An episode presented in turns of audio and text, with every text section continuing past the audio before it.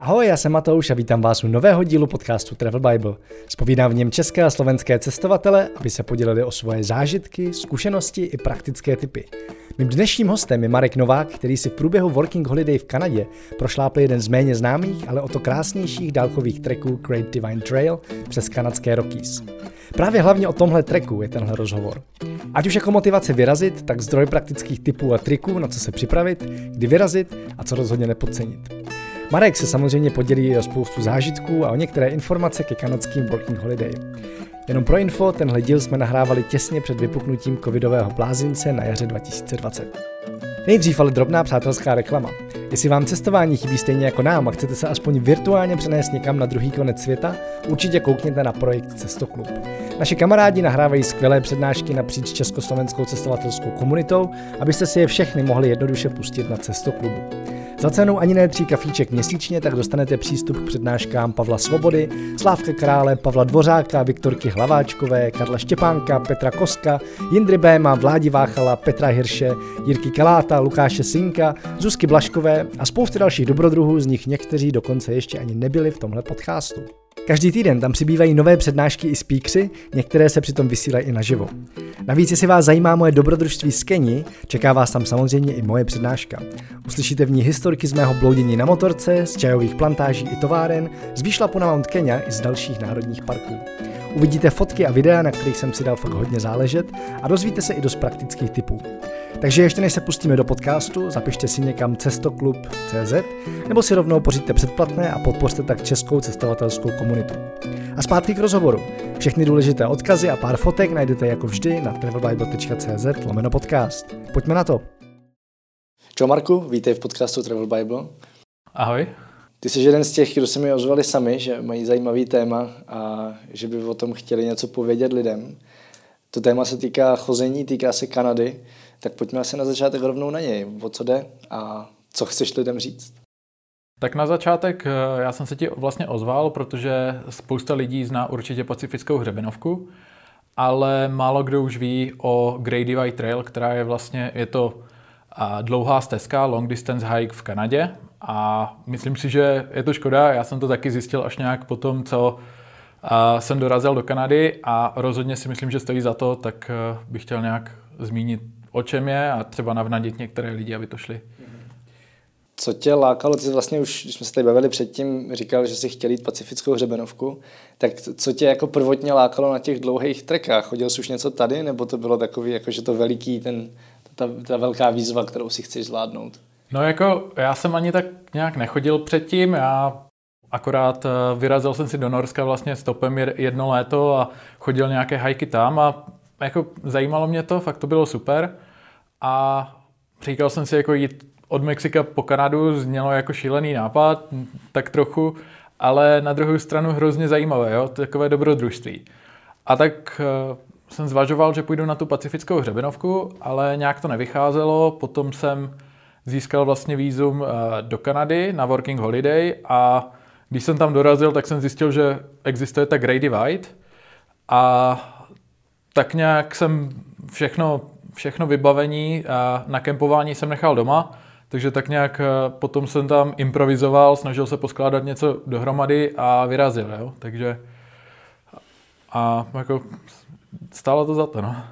No, tak co, co teda bylo to, co tě na tom lákalo? Jakože teďko v té Kanadě vidíš, že tady je nějaká varianta, tak bylo to právě to, že jsi jako chtěl překonat nějakou výzvu, nebo, nebo jako co, co byla ta motivace, víš? Tak vlastně Grey Divide je nějakých 12 kilometrů a táhne se skrz jako naprostou divočinu i.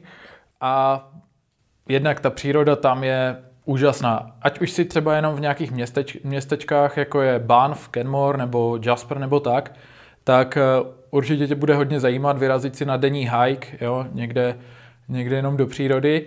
No a já jsem, jako tady tohle se mně hrozně líbilo a chtěl jsem jako tam být delší dobu a jít třeba někam dál a tak eh, jsem vyrazil a bylo to jak nějak. No, já se jenom ptám vlastně, tady u těch dlouhých treků vnímám, že je dost zásadní nějaká dlouhodobá motivace, protože určitě přijdou dny, kdy si prostě říkáš, hele, jako, co, co blbno, co tady se brodím bažinou, nebo co tady prostě lezu po poušti s puchejřema a s debilně těžkým baťohem a s hnusným jídlem a a vlastně jako bych to chtěl vzdát, ale zároveň je tam ta motivace, která ti to vlastně nedovolí a, a projdeš to. Víš, ne, jako- jakoby, um, ano, určitě někdy jsou tam ty jako chvilky, kdy si říkáš, co tam dělám, já jsem měl takovou, ale na druhou stranu, jako musím říct, příšerné, jo, bylo to příšerné, jo, prostě prší celé dny, jo, teď sněžilo, 50 kilometrů jsem šel vedle hřebenu hory a ani jsem ho neviděl, protože byl zakrytý v mlze. Jo, teď brodíš se bahnem, brodíš se skrz ledové řeky, a do toho ti žerou komáři, jo, do toho máš hlad, je jedno, kde prostě seš, jak moc jíš, pořád máš hlad, tam to prostě tak je. Ale na druhou stranu si v té nádherné přírodě, kam vkročilo jenom málo lidí, máš tam úžasné ticho, jo, opravdu slyšíš jenom maximálně vítr a jako v korunách stromů nebo tekoucí řeku. A je, je to prostě hrozně jednoduchý život, jo.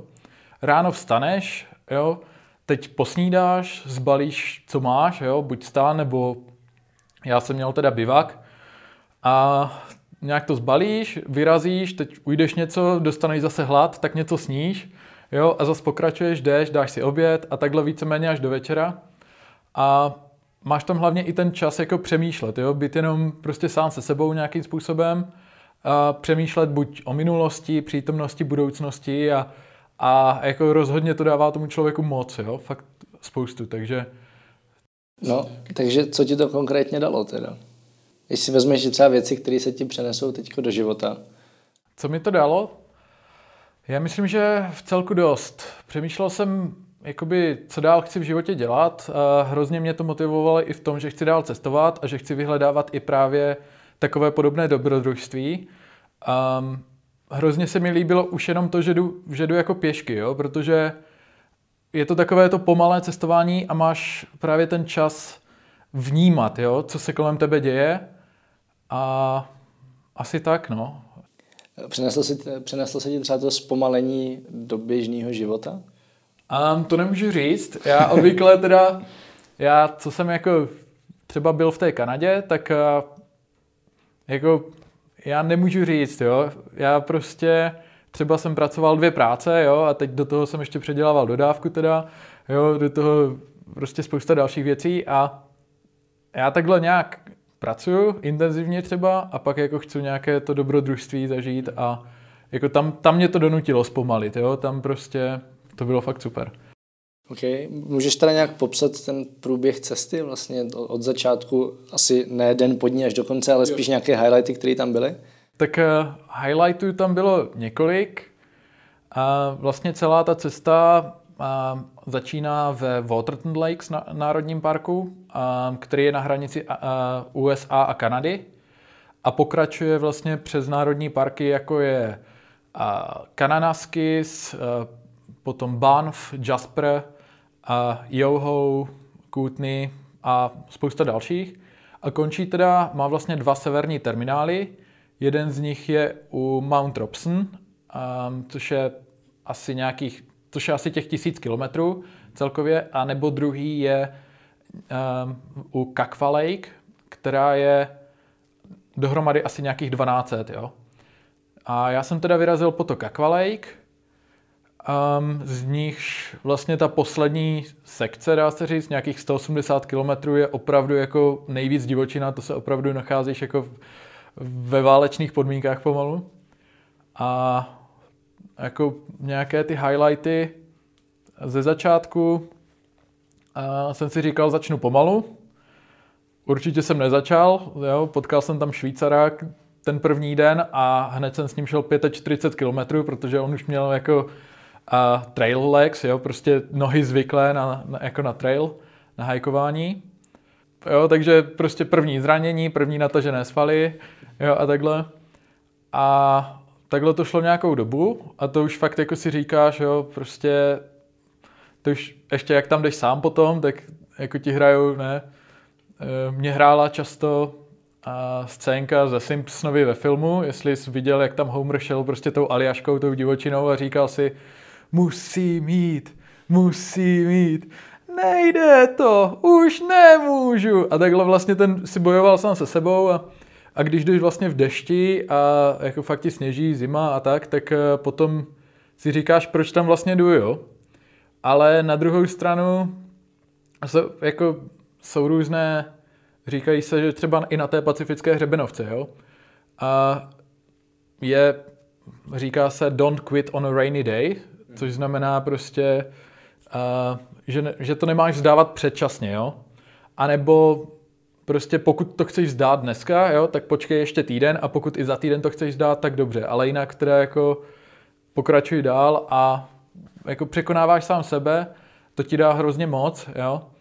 No takže ty jsi vyrazil, nasadil si dost asi drsný tempo, jako 40 kiláků za den s baťohem v náročném terénu, kdy jsi mi ještě tady popisoval, že, jo, že tam jako e, není nějaká krásná cesta, že se jako tady představíš polňačku naší značenou turistickou, tak to asi nebude úplně ono, že jo? Hele, jako v té první sekci mě to přivedlo na hřeben Lacolout, což je asi 15 km dlouhý hřeben, bez vody, jo? Takhle, v nějakých doporučených, kolik si sebou máš nést vody a tak, je psané 2 litry. Já jsem si říkal, dobrý, litr bude stačit, ne, však tolik nepiju. Tak jsem si vzal jeden ten litr a špatné rozhodnutí, jo. Naštěstí teda nahoře byl nějaký sníh, tak jsem si rozstavil sníh. Nicméně, takže to bylo první. A potom, když jdeš dál, tak tam narazíš na hřeben vlastně Willowby Ridge. A ten je nějakých 14 km zhruba. Ehm, bohužel nahoře už žádný sníh není. A já jsem si zapomněl doplnit tu vodu, takže jsem měl jenom nějakých 700 ml, jo. A teda to bylo jako ke konci už jsem si říkal, kde je ta voda, to už prostě bylo špatný, ale, ale jako rozhodně super. A potom teda ale zase musím říct, že jako v celých skalnatých horách vlastně v Rockies tam nejlepší voda, nejsvěžejší, co jsem kdy měl, jo, co jsem kdy pil.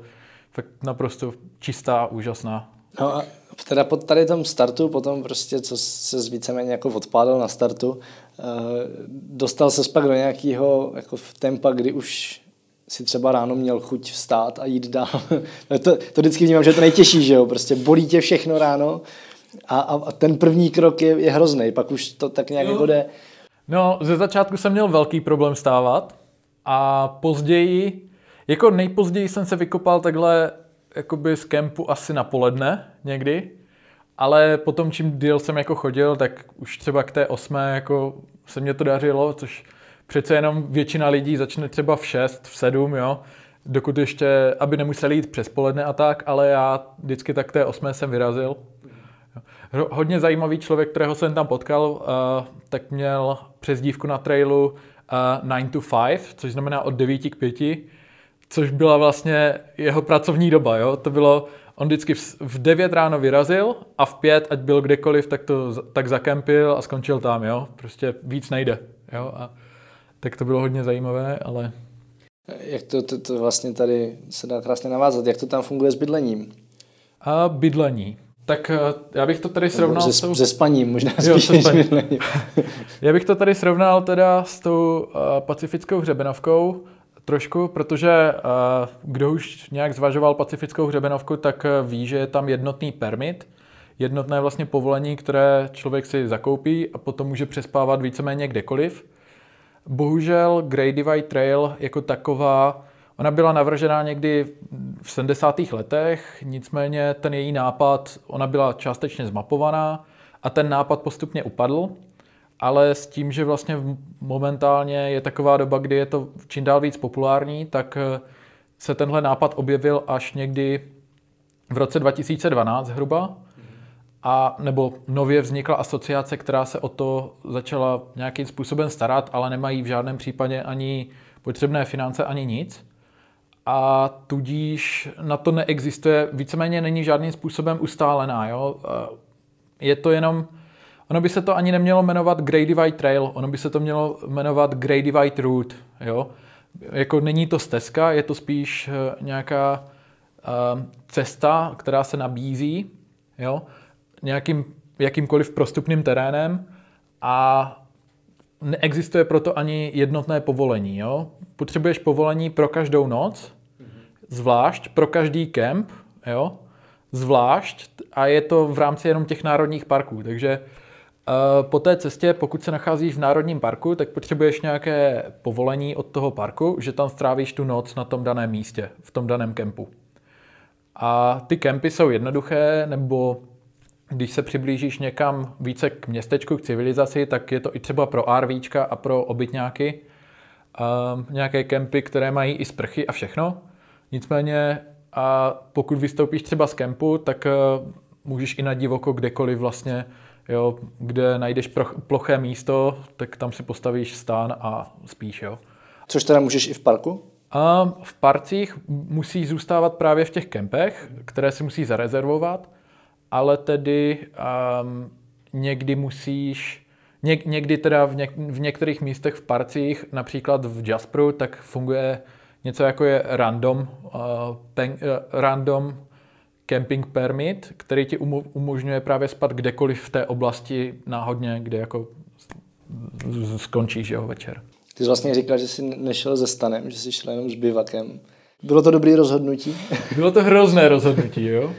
Tím, že já mám doma jako vybavení, jako fakt ultralehké, do kterého jsem hodně investoval tak, a nevzal jsem si ho do té Kanady, tak jsem si říkal, tak přece nebudu kupovat jako stejné věci, co už mám doma. Mm-hmm. Tak jsem si říkal, dobrý, tak místo stanu si koupím bivak, jo? což je ve skutečnosti takový kondom, prostě, který natáhneš přes spacák a tak. A ten tě má ochránit před deštěm. Jo? To, co už ti teda neříkají, je, že když to zavřeš, aby ti to ochránilo před deštěm, tak dýcháš vevnitř a ráno vyléváš půl litru vody skrz vlhkost vzduchu, jo? Tak to je jedna věc a taky když jako seš uvnitř a prší vydatně, tak eh, celý ten povrch pokryje voda a už vevnitř nemůžeš dýchat, jo? Takže asi tak.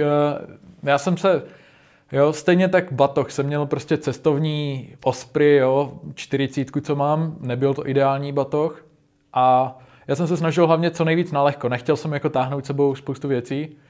A nebylo to ideální, ale nějakým způsobem, když už si tam, tak to nějak donutíš uh, spolu fungovat. Takže místo nějaké voděodolné bundy já jsem měl uh, silikon tarp poncho, prostě takovou jak pláštěnku, která se dá natáhnout jako plachta, takže já jsem si vždycky nad hlavu natáhl večer plachtu a nechal bivak otevřený, takže mě nepršelo do obličeje. Jo, a a jako byl jsem, byl jsem suchu, jo. Tím pádem jsem nedýchal dovnitř, jo. Co si teda všechno měl ještě za vybavení? Um, já jsem odmítal si sebou nést jako všechno možné. Nejtěžší vybavení, co jsem měl, bylo asi kilový ten foťák. Jo? A potom jsem si nesl ten bivák, um, kvilt jako přikrývku, něco jak spacák, a pěnovou podložku, um, to bude, no a ten batoh, no. Jinak Jinak teda ještě uh, kevlarový pytel na jídlo, jo, skrz medvědy a tak, protože jenom bezpečnost a tak. Takže třeba vařit si vůbec neměl? Uh, nevařil jsem, jenom jsem nasákával nějaké vločky a takové nudle. Jo, když to hodíš do vody, tak za hodinu se ti to prostě zvláční, jo, a, a nevařil jsem. Můžeš teda popsat, co všechno se tak jako dá jíst potom, protože ta, když jdeš na kratší trek, kde si jakoby neseš jídlo, který eh, je hotový, tak si můžeš nakoupit takový přesně ty už jako vychytaný trekový jídla, prostě máme tady, já nevím, adventure menu nebo co to všechno je. A, a, a různý prostě proteinové věci a tak, ale jakoby na 12 kilometrů si to sebou táhnout nemůžeš a, a nakupovat po cestě asi moc taky ne, tak jakoby co, co potom tě Hele, tady to bylo s tím nakupováním, tady si snesl třeba jídlo na 5-6 dní, to byl tak jako obvykle, deal ani ne. Akorát potom z Jasperu do, te, do toho Kakva Lake, tak tam to bylo jídlo asi na 10 dní, tam to bylo jako hodně. Takže jako občas se dostal někde bokem a mohl si nakoupit třeba instantní nudle a to stačí jenom nasáknout tou vodou, jako i studenou.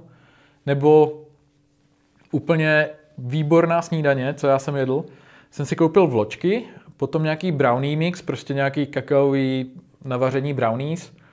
A to jsem smíchal, do toho jsem smíchal ještě Breakfast Essentials, což je takový jak snídaňový mix, něco jak česká mana, zhruba v, vlastně v Kanadě.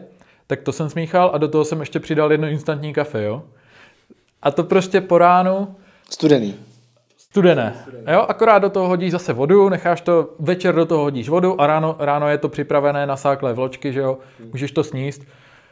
Fakt super, jako, jako toho, to by oživilo mrtvého, jo, tam jako po ránu taková kalorická bomba, třeba 800 kalorií jenom ve snídani a, a jako s kafem do toho, tak to jako tě dostane na ty nohy, no. Jo. A jinak teda nějaké nutriční tyčinky, um, jak jsem říkal, ty nudle, různé oříšky a čokolády, um, Nutella, ta byla boží, jo. Jsem si na poslední, na těch 10 dní, jak jsem říkal na konci, tak tam jsem, já jsem měl fakt malý batoh a snažil jsem se tam jako narvat všechno to jídlo na těch 10 dní, takže jsem si musel vzít jako co nejkaloričtější, tak jsem si nabral čtyři prostě um, pixle nutely a kilo prostě burákového másla a, a takhle. K tomu nějaká tortila a, utíkáš, no. Jak dlouho jsi to teda celý šel? Šel jsem to, vyrazil jsem někdy 10. července a končil jsem někdy kolem 20.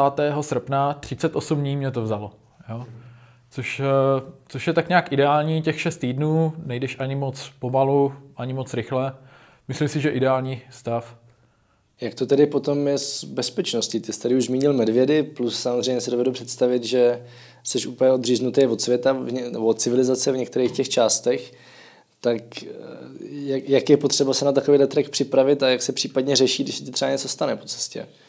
Um, tak na tady tohle určitě, pokud člověk vyráží někam jako do divočiny, úplně daleko od civilizace, je, kde ani nebude mít mobilní signál, tak je lepší vzít si eh, jenom pro bezpečnost nějaké uh, GPS satelitní zařízení. Já jsem měl Garmin InReach, uh, takže tohle jsem měl, nicméně potom, co se týká bezpečnosti, tak tam nějaké jako nebezpečí maximálně uklouzneš, spadneš z nějaké hory, Um, co se týká medvědů, tak uh, myslím, že medvědů se nemusíš bát, jo? musíš je akorát tak respektovat, což uh, pokud si víceméně zjistíš něco o nich, tak uh, zjistíš, že to není tak hrozné. Jo? Um, oni jsou vysoce inteligentní zvířata. Já jsem měl jednoho velkého černého medvěda pět metrů od sebe, jo? že jsem si vykračoval po cestičce, hleděl si svého a najednou jsem se podíval doleva pět metrů ode mě medvěd černý. Jo? tak tam se postavil, začal škrábat na strom, jo, prostě viděl mě, on mě slyšel, já jsem jako si ho nevšiml a tím, jak jsou inteligentní, tak se postavil, začal škrábat na strom, aby prostě vydával hluk taky a nějak to, nějak si mě všiml, jo, tak jsem měl teda pepřák na medvědy, tak jsem si ho vyndal a začal jsem pomalu jako ustupovat, víceméně pokračovat v té cestě, protože stejně jsem byl z té stezky jako k němu nejblíž, co to šlo a, a jako super, jo, že že to... A další nebezpečí, jako nějaké pumy tam jsou a vlci, ale jako pumu ani neuvidíš, ona jako možná uvidí tebe, ale, ale taky bych se nebál a vlku už vůbec ne, jako v pohodě. Pak jenom teda nějaké brození tou vodou a měl jsem dva těžké přebrody a tak jako o tom si něco zjistit a, a snažit se používat selský rozum, jo, jinak jinak teda asi v pohodě. Takhle, jinak žádné další nebezpečí. No. Vlastně jsme se tady bavili o tom, že to chodí hodně málo lidí, že to je vlastně relativně nový trail, nebo eh, jak to vlastně nazývat. Což většinou znamená, že ty lidi, kteří už tam potkáš, jsou hodně zajímaví, jsou něčím jako specifický, většinou jsou to hrozný magoři, dobrodruzi, kteří už byli všude možně. Tak mě zajímá, koho všeho jsi tam potkal. Hele, m, nějaké ano, nemůžu říct, že moc. Jo. Tím, jak uh, za minulý rok uh, to šlo asi 60 lidí plus minus, um, potkal jsem taková osobnost toho minulého roku, byla docela Brazilnat, což je její přezdívka vlastně a to z toho důvodu, že je to holka z Brazílie a je jako nac, jo, prostě. A to z toho důvodu ona šla, já jsem ji potkal přímo na hranici, přímo na hranici Ameriky a Kanady, pak jsme se potkali někdy kousek za Jasprem, že ona šla zpátky eh, na jich. Ona 29 dní to trvalo úplně na sever, tam to otočila a šla zpátky na jich. Jo? A na jich jí to trvalo 23 dní. Jo?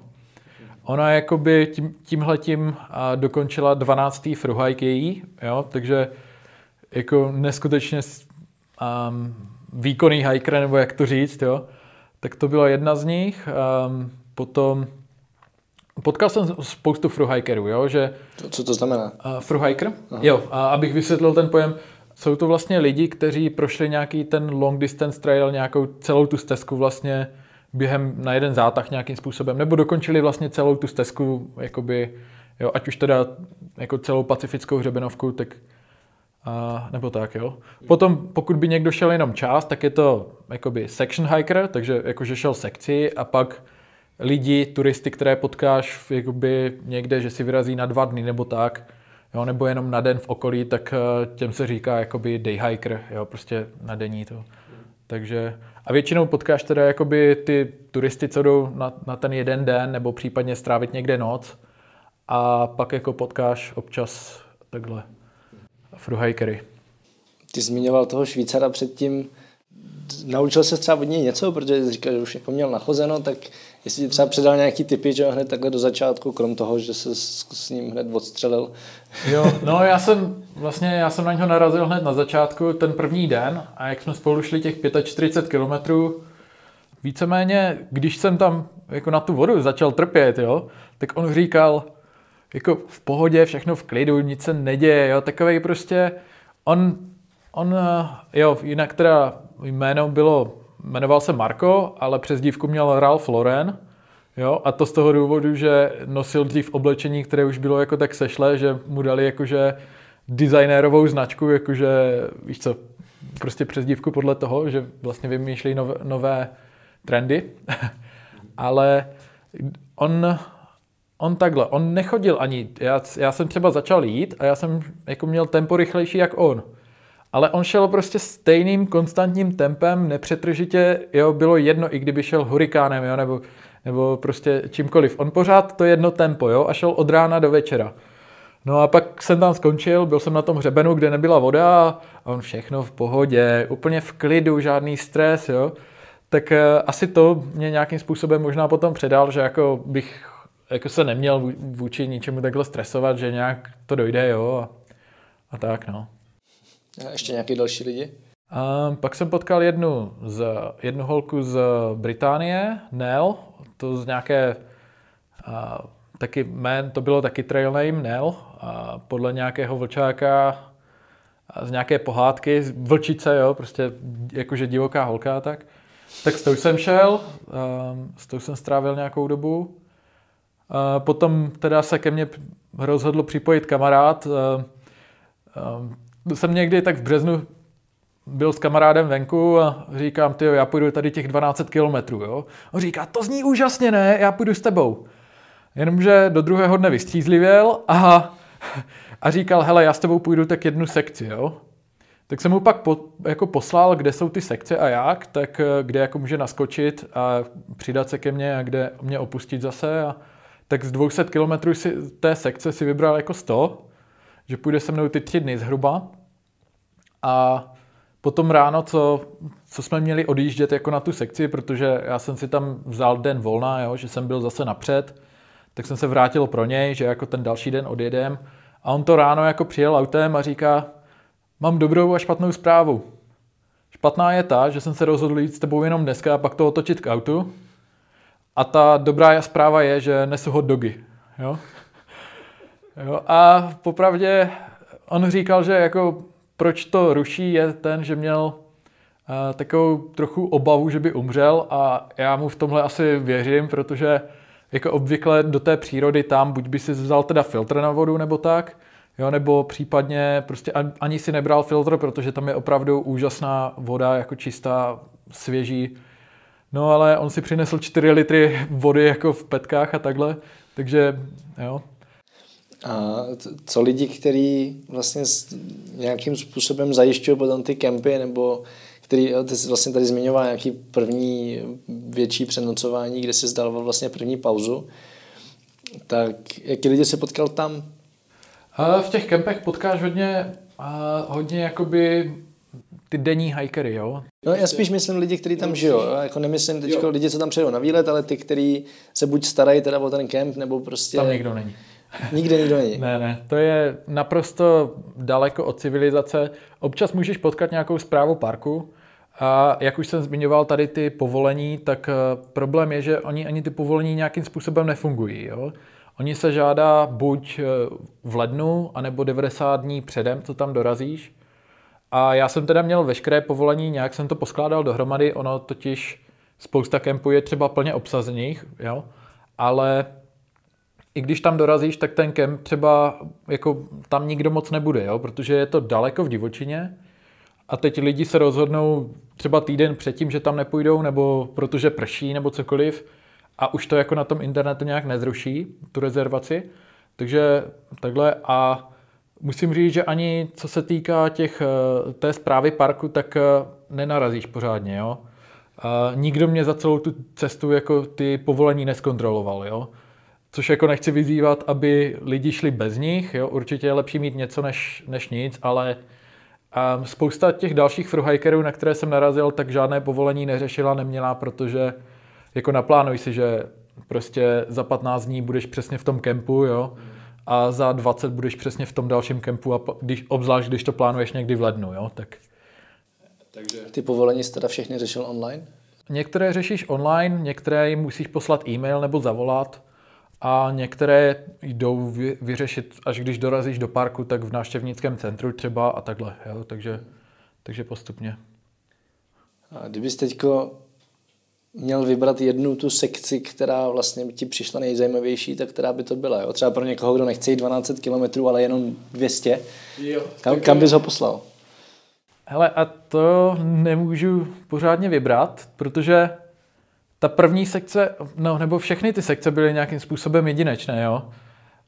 Um, úplně někde mezi Kananaskis a Sunshine Village, tak jakoby co se týká Banff Národního parku, tak uh, tam jsou třeba výborně udržované, jo. Um, nejsou tak náročné a opravdu nádherná krajina, příroda a tak. Ale zase jsou nějakým způsobem turisticky populárnější, jo. Co se týká té první sekce, tak to je, tam se pohybuješ i mimo park hodně a jdeš tam po úžasných hřebenech, které jsou relativně nějakým způsobem suché, ale máš tam úžasné výhledy. Když není mlha teda. No, když není mlha. Jo, a procházíš tam i třeba uh, 2017 byl v Národním parku Waterton Lakes uh, požár a teď jsem tam procházel těma vyhořelýma lesama, jak se vlastně ta příroda spamatovává z těch požárů, jo jak tam začíná všechno růst a jako je to hrozně zajímavé, jo.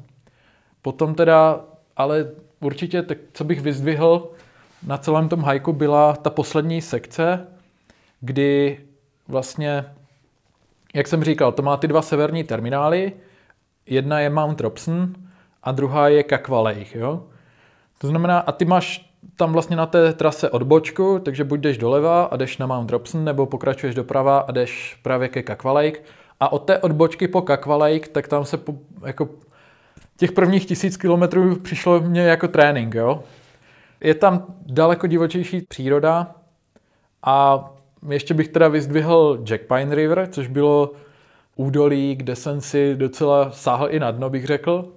A to z toho důvodu, že to údolí má asi zhruba 15 kilometrů a já jsem plánoval, teď byl, bylo to vlastně na konci toho, kdy já jsem si nesl jídlo na těch 10 dní. A to ještě jako jsem se snažil narvat do toho batohu na 10 dní. Možná bych potřeboval i víc jídla. Nebo spíš nejspíš jo, ale... A došel jsem do tohohle údolí. A tam na začátku se ti začíná tvořit řeka, jo, Jack Pine. A ta řeka ti skáče zprava doleva na, v tom údolí a po první jako přebrodíš, jo, po druhé přebrodíš, po třetí přebrodíš, no a tím to tak nějak končí, jo, protože pak ta řeka, ona teče neskutečně pomalu, ale najednou je hluboká 3 metry, jo.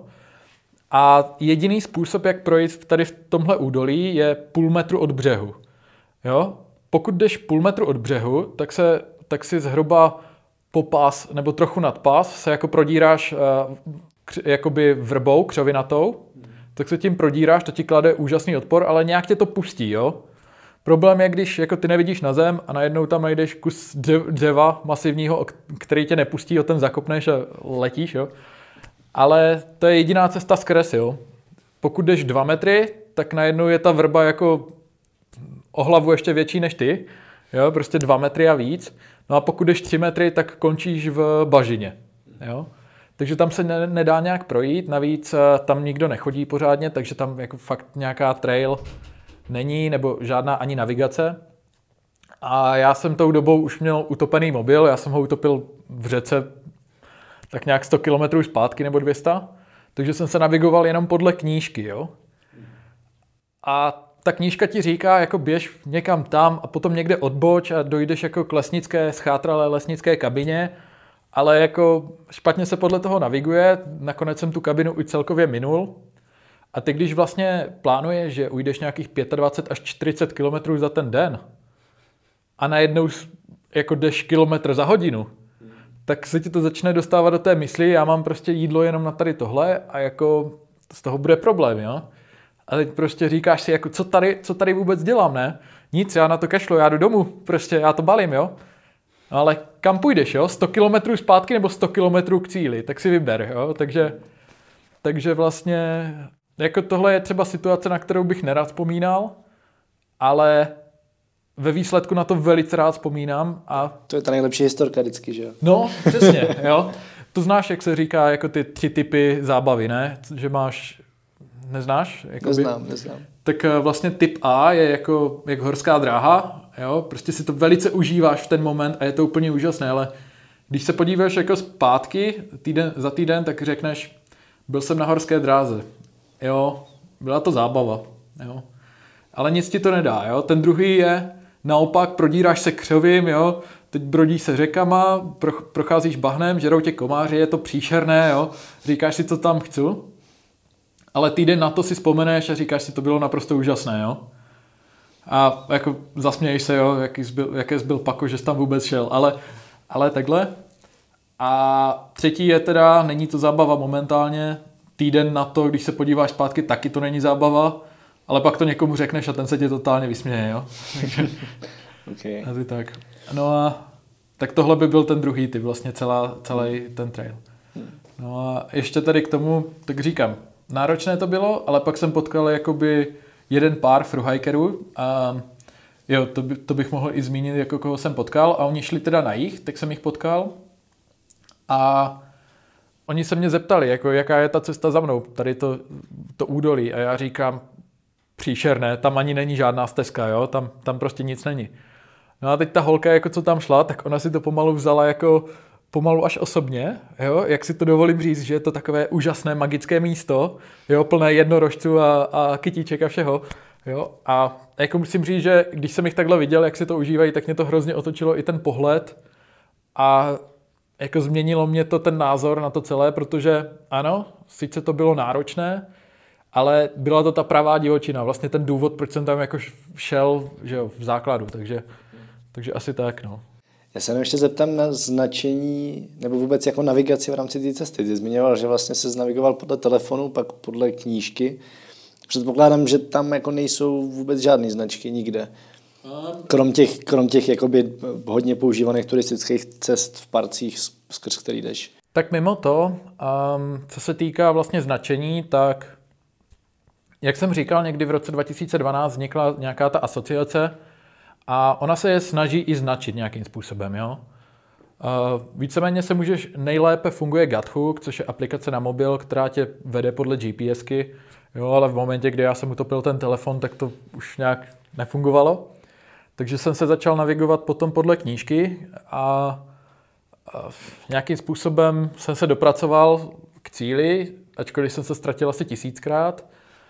A obzvláště v té Jackpine River, jak jsem říkal, tak tam, jak je to úplná divočina, tak neustále se nacházíš ale v parku. Jo? A oni se snaží, ta asociace se to snaží označit i třeba i tam, ale bohužel to nemají dovoleno, jo? tam umístěvat žádné značky. Takže tam to třeba značené není vůbec. Jo? Co se týká potom eh, v horském terénu, tak tam máš někdy prostě jenom kopeček jako kamenů, jo, které ti říkají, jako kudy jít. A občas nemáš vlastně nic. Jo. Podle mapy vylezeš vlastně na vrchol hory a, a podle mapy se zorientuje, zorientuje, že máš jít jako k druhému vrcholu hory a pak jako se snažíš tam někudy dostat, jo, což... Je něco ještě, co bys k tomu trailu chtěl dodat? Tak, eh, jak jsem říkal, akorát, že asi loni to šlo 60 lidí, tak eh, čekám, jako, že v příštích letech to půjde určitě víc. Jo, a myslím si, že jako je ta pravá doba tam jít a užít si to, jo. Já se ještě trošičku zastavím u těch working holiday v Kanadě. Mě za prvý zajímá, jako co, co ti to ve výsledku dalo. Byl jsi tam na rok, na celý? Byl jsem tam na rok. OK, tak co ti ten rok dal? Jakoby vlastně, pokud to správně chápu, tak to byla první fakt jako velká cesta někam pryč na, na dlouhou dobu. Jako, tak nějak jsem se zamiloval do těch hor hlavně, jo. Prostě ty hory, co se tam, co se týká těch hor, tak eh, to jako hluboko mě uvízlo v srdci. Jako zkus, zkus si představit sám sebe předtím, mm-hmm. jo, jakým způsobem si přemýšlel a, a sám, sebe po, sám sebe potom. Jestli tam vůbec byla nějaká změna. Nevím, jestli byla nějaká extra změna. Já takhle, uh, asi předtím, než jsem vyrazil, ve mně se třeba touha cestovat probudila už jako pár let zpátky, takže jsem teď vyrazil do té Kanady a tam jsem se hrozně zamiloval do těch hor a zvažoval jsem i teda, jestli tam zůstat nebo ne. Nicméně ta touha jako cestovat dál mě potom jako vyvedla potom z Kanady a určitě se budu snažit někam dál cestovat jako po světě. A v Kanadě, jako ty hory, to, jsem si, to byl asi ten největší, že fakt jsem si zamiloval hory a, a jen těžce se to opouštělo. Mm. Okay. A jinak teda ta zima, tak jsem si zvykl jako na pořádnou zimu. Jsem vlastně nedávno přilétal z Kanady na Bali do Indonésie, což z minus 36 stupňů do 38 byl docela skok. Okay. Jakým, já mám totiž pocit, že jsme neměli v podcastu nikoho, kdo by byl na Working Holiday v Kanadě, nebo respektive měl jsem Martu Gebarovskou, ale s tou jsme se o tom moc nebavili, Dobře. protože mě to bylo trošku specifický.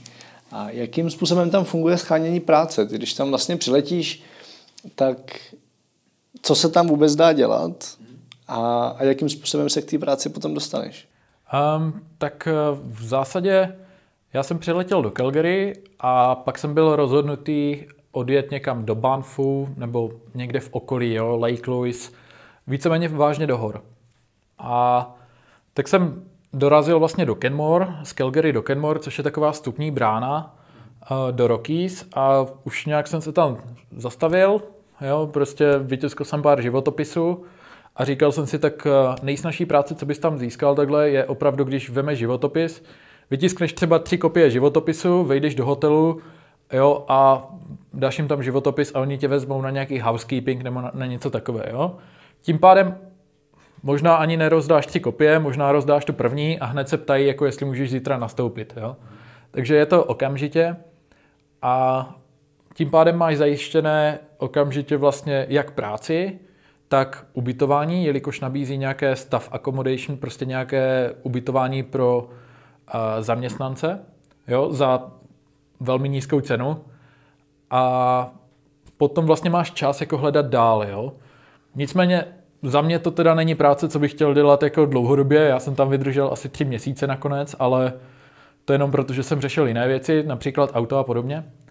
Takže asi tak, to je první, co bych doporučil, prostě popadnout nějakou takovouhle práci a a, a potom teda, co, co jsi potom dělal dál? A další práce, já jsem pak eh, přešel, já zatím, co jsem dělal v tom hotelu přes den, tak jsem si našel práci v noci ještě v doplňování zboží do regálu, jakoby v obchodě. To je ta další práce, která jde nabrat okamžitě. A to jsem víceméně dělal až do léta, pak jsem odešel na to léto pryč a potom, když jsem se vrátil, tak jsem zase začal v tom obchodě a dělal jsem to až do konce roku. Jo? Takže takže asi tak. Nicméně dají se tam najít, eh, ať už třeba v restauracích, nebo eh, potom v zimě je hodně oblíbené pracovat v rezortech, v lyžařských, s tím, že oni platí třeba minimální mzdu, což v Albertě je nějakých 15 dolarů, ale umožňují ti eh, vlastně lyžovat hodně. Jo? Takže pracuješ třeba jenom 6 hodin denně a mezi tím máš nějak dvě hodiny třeba, kdy můžeš jít jako na, svě- na sjezdovku a sjezdovku máš zdarma, takže nějakým tímhle způsobem, jo. A jinak teda, v, co jsem byl v tom Kenmore, tak tam je uh, velká česká komunita, asi 400 Čechů se říká, že tam žije a spousta z nich se tam snaží i zůstat nějakým způsobem. V tom případě už si hledají nějaké, uh, ať už manažerské pozice nebo nějaký, nějaké supervizor v různých uh, vlastně, co já vím, hotelech nebo tak, což umožňuje potom lidem tam zůstat a vlastně nadále tam žít. OK. Kde ti lidi můžou sledovat, kdyby chtěli sledovat další tvoje cesty? Případně ti napsat pro nějaké doporučení, kdyby vyrážili na trail do Kanady? Hele, tak napsat asi nejvíc určitě na Facebooku, jo, normálně pod mojím jménem Marek Novák a sledovat eh, momentálně jen tak na Instagramu uh, Marek Novák Official. To je asi tak pro všechno. Já plánuju nějak webovku jo, později a takové věci jako dál na ty sociální média a nějak dál cestovat, ale zatím ten Instagram. A ty předpokládám, že posloucháš podcast Travel Bible. Poslouchám. Takže víš, co tě čeká a to je otázka, by si teď představil, že se vymaže všechno, co jsi kdy kde řekl a napsal, včetně tohohle rozhovoru a měl bys možnost předat světu jednu jedinou myšlenku, tak co by to bylo? Hele, já jsem viděl, jo, jako poslouchám ty, podcast. Ty jsi, to, ty jsi to promýšlel, že jo, klasicky, a teď vůbec nevíš, co to bylo. No, já jsem poslouchal podcast, jako, že jo, poslouchal jsem je a vždycky se ptáš na tu otázku, takže ano, věděl jsem, že se na tohle zeptáš a říkal jsem si, tyjo, tak jako, co bych takhle předal, jo? A nevymyslel jsem, jo, co bych takhle předal. Těch myšlenek mám jako určitě hodně, jo, ale abych si vybral nějakou konkrétní, to, to prostě nedokážu, jo. Tak to zkus teď, ono je stejně vždycky nejlepší to no. řešit v, jako v tom okamžiku, co ti přijde jako první na mysl. Jo, tak eh, nevím, asi, asi bych eh, doporučil, jako, ať každý pozná ten svět sám za sebe, jo. Prostě se do toho světa podívají, a což jim strašně rozvine osobnost, ať už prostě názory, jak to ve světě funguje, nebo co se týká i vlastně nějakých předsudků nebo tak, tak je hrozně opustí. Pozná lidi z celého světa, Uh, určitě si nebude vytvářet názory jenom třeba na základě médií a podobně. Uh, takže asi bych řekl, ať se aspoň, ať se každý alespoň na čas do toho světa nějakým způsobem podívá a nějakým způsobem prostě ho pozná. No. Tak možná tohle. OK, já myslím, že to je hezká myšlenka na závěr. Tak já ti moc děkuji za rozhovor. Já moc děkuji tobě. Tak jo, připomínám, že odkazy a všechny další díly podcastu Travel Bible najdete na travelbible.cz lomeno podcast. Aby vám neutekly další díly, přihlašte si odběr na Apple Podcast, Spotify, Pocketcast či kdekoliv, kde posloucháte své podcasty a budeme rádi, když nám tam necháte krátké hodnocení. Nezapomeňte kouknout i na web cestoklub.cz, kde vás čeká spousta skvělých přednášek českých i slovenských dobrodruhů v pořádné kvalitě a hezky na jednom místě. Najdete tam i povídání o mém keňském dobrodružství, živé streamy a brzy snad i krátké cestovatelské filmy. To všechno za předplatné, které začíná někde na třech kafičkách za měsíc. Jděte na cestoklub.cz. Zatím čau, cestujte aspoň po Česku a těším se v příštím dílu naslyšenou.